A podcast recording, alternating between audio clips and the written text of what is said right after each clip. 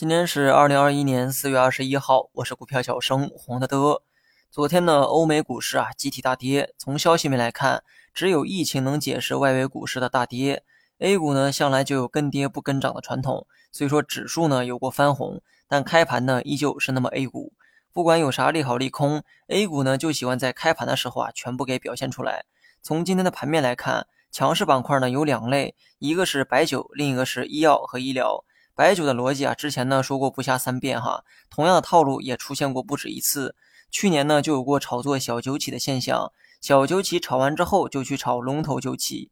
目前的这个打法呢跟之前很类似，茅五、庐阳这些龙头股的涨幅啊并不大，但是呢相比之下，整个白酒板块却是大涨的行情，资金呢又开始集中的炒作小酒企，就连被 ST 的舍得酒也打出了涨停板，这就是典型的冷饭热炒。碳中和、新能源这些该炒的都炒过，于是呢，又按照去年的那个配方啊，炒一遍白酒。大票呢还不敢炒，先从小票热热身。等小票不涨的时候，你需要再次留意市场炒龙头股的可能。另外呢，医药股的表现也很亮眼。之前呢，医药龙头大跌，消化了不少估值，所以呢，近期啊有反弹也可以理解。但今天的大涨呢，主要还是因为海外疫情的缘故。如市场预测的一样，哈哈，印度呢果然是一个王炸，现在呢每天都以井喷的状态追赶美国。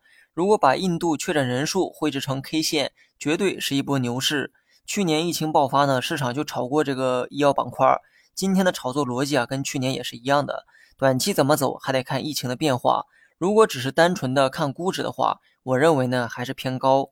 最后呢说一下大盘，海外疫情复发，让外围股市呢出现了大跌。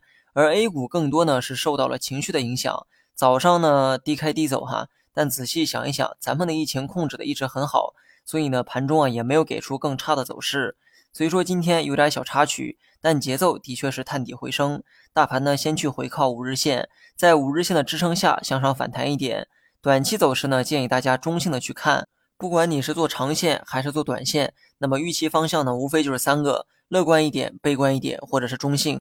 前几天呢，我们一直都是乐观的态度哈，认为短期呢会继续反弹。事实啊也证明这是对的。不过到了今天呢，有一些不确定因素正在发生，市场呢又开始炒白酒和医药，同时呢银行板块也在反弹。我不知道这是不是一种避险行为。如果单看大盘技术面的话，一切呢又显得很平静。所以预期方面呢，我会逐渐的转向中性的态度，不去看多，也不看空。至于操作方面啊，我认为呢没有必要做什么动作哈，拿着原来的仓位观察一阵再说，毕竟趋势还没有走坏。好了，以上全部内容，下期同一时间再见。